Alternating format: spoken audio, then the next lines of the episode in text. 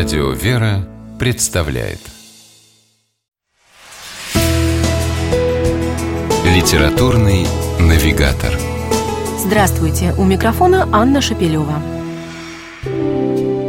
Писатель Альберт Лиханов, лауреат Патриаршей литературной премии и Международной премии имени Януша Корчика, однажды признался, что боится выпасть из детства – Наверное, неудивительно, что человек, всю свою жизнь посвятивший защите и просвещению детей, учредивший Российский детский фонд, помогающий детским домам, реабилитационным центрам и библиотекам, и сам в душе немного ребенок.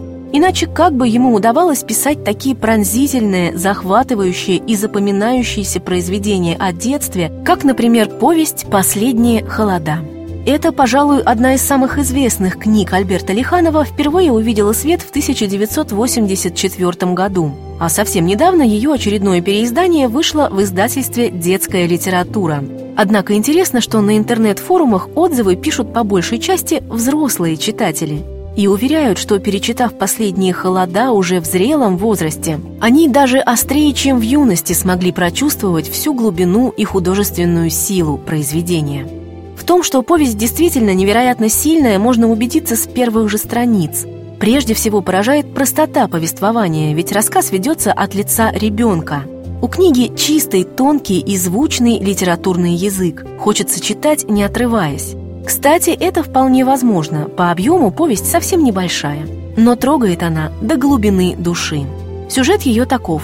Последний год войны – Голод подкрадывается даже к более-менее благополучному городу в глубоком тылу, где живет третий классник по имени Коля со своей мамой и бабушкой. Женщины изо всех сил стараются, чтобы у мальчика была еда, и Коля вроде бы не голодает, но и полностью сытым тоже никогда не бывает.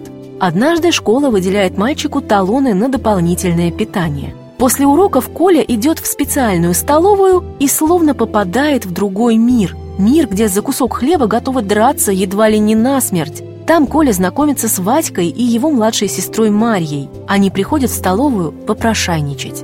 Мальчик делится с ними своей порцией. Постепенно между ребятами завязывается дружба. Удивительно, но на вопрос, о чем повесть Альберта Лиханова «Последние холода», совсем не хочется отвечать, что она о голоде и войне. Потому что с каждой строчкой становится очевидно, книга совсем о другом – Например, о жертвенной любви. Чтобы не волновать свою больную, лежащую в тифозном бараке маму, Вадик и Марья пишут ей в письмах, что у них все хорошо, хотя сами в это время голодают. О людях, способных сострадать и помогать, даже когда сами в нужде. Колина мама, хоть это и дается ей нелегко, все-таки находит способ поддержать новых друзей своего сына. Это повесть о добром сердце и душевном тепле, которые способны согреть в последние холода. С вами была программа «Литературный навигатор» и ее ведущая Анна Шепелева. Держитесь правильного литературного курса.